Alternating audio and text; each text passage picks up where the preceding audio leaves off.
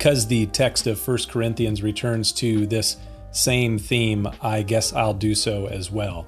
The apostle Paul in 1 Corinthians chapter 3, he says, "For my part, brothers and sisters, I was not able to speak to you as spiritual people, but as people of the flesh and as babes in Christ. I gave you milk to drink and not solid food, since you were not ready for it. In fact, you're still not ready, because you are still worldly. For since there is envy and strife among you, are you not worldly and behaving like mere humans? For whenever someone says, I belong to Paul, and another, I belong to Apollos, are you not acting like mere humans?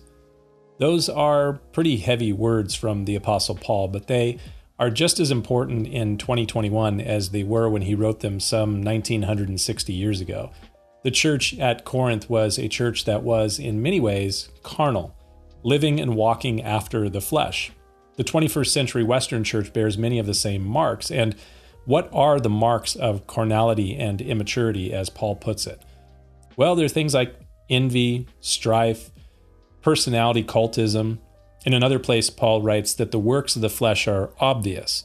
Some of them are obvious to us, things like sexual immorality, moral impurity, idolatry, drunkenness, and the like, but others of them may not be so obvious to us. Things like strife, jealousy, anger, selfishness, dissension, factiousness, envy.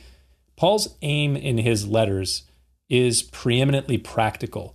His desire is that his readers will be transformed by the renewing of their minds through the apostles' doctrine, so that they will show in their lives what is God's will, what, what it looks like to be worked out in them. So he is pretty blunt when he writes to the church at Corinth and says, you are totally failing at this Christ likeness thing. You're completely immature and carnal. To another church, the church at Galatia, he says, You foolish Galatians, are you so foolish after beginning in the spirit, you're now finishing by the flesh? I love that not long after he writes those words to the Galatians, Paul says, I wish I were there with you right now so that I could change my tone, but at this distance, I don't know how else to help you.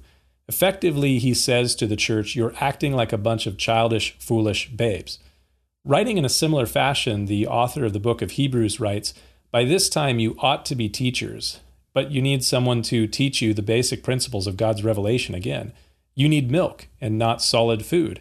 Now, everyone who lives on milk is inexperienced with the message about righteousness because he is an infant, but solid food is for the mature for those whose senses have been trained to distinguish between good and evil.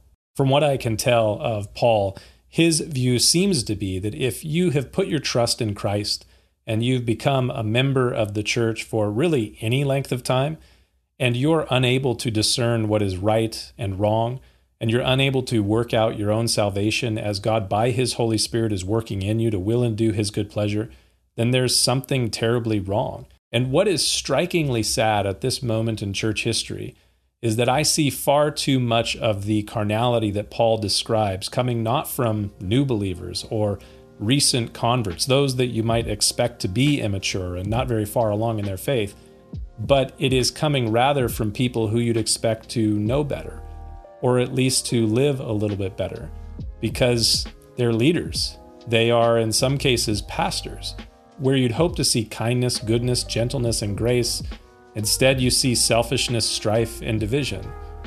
Not the best witness. Something to think about. We'll see you next time.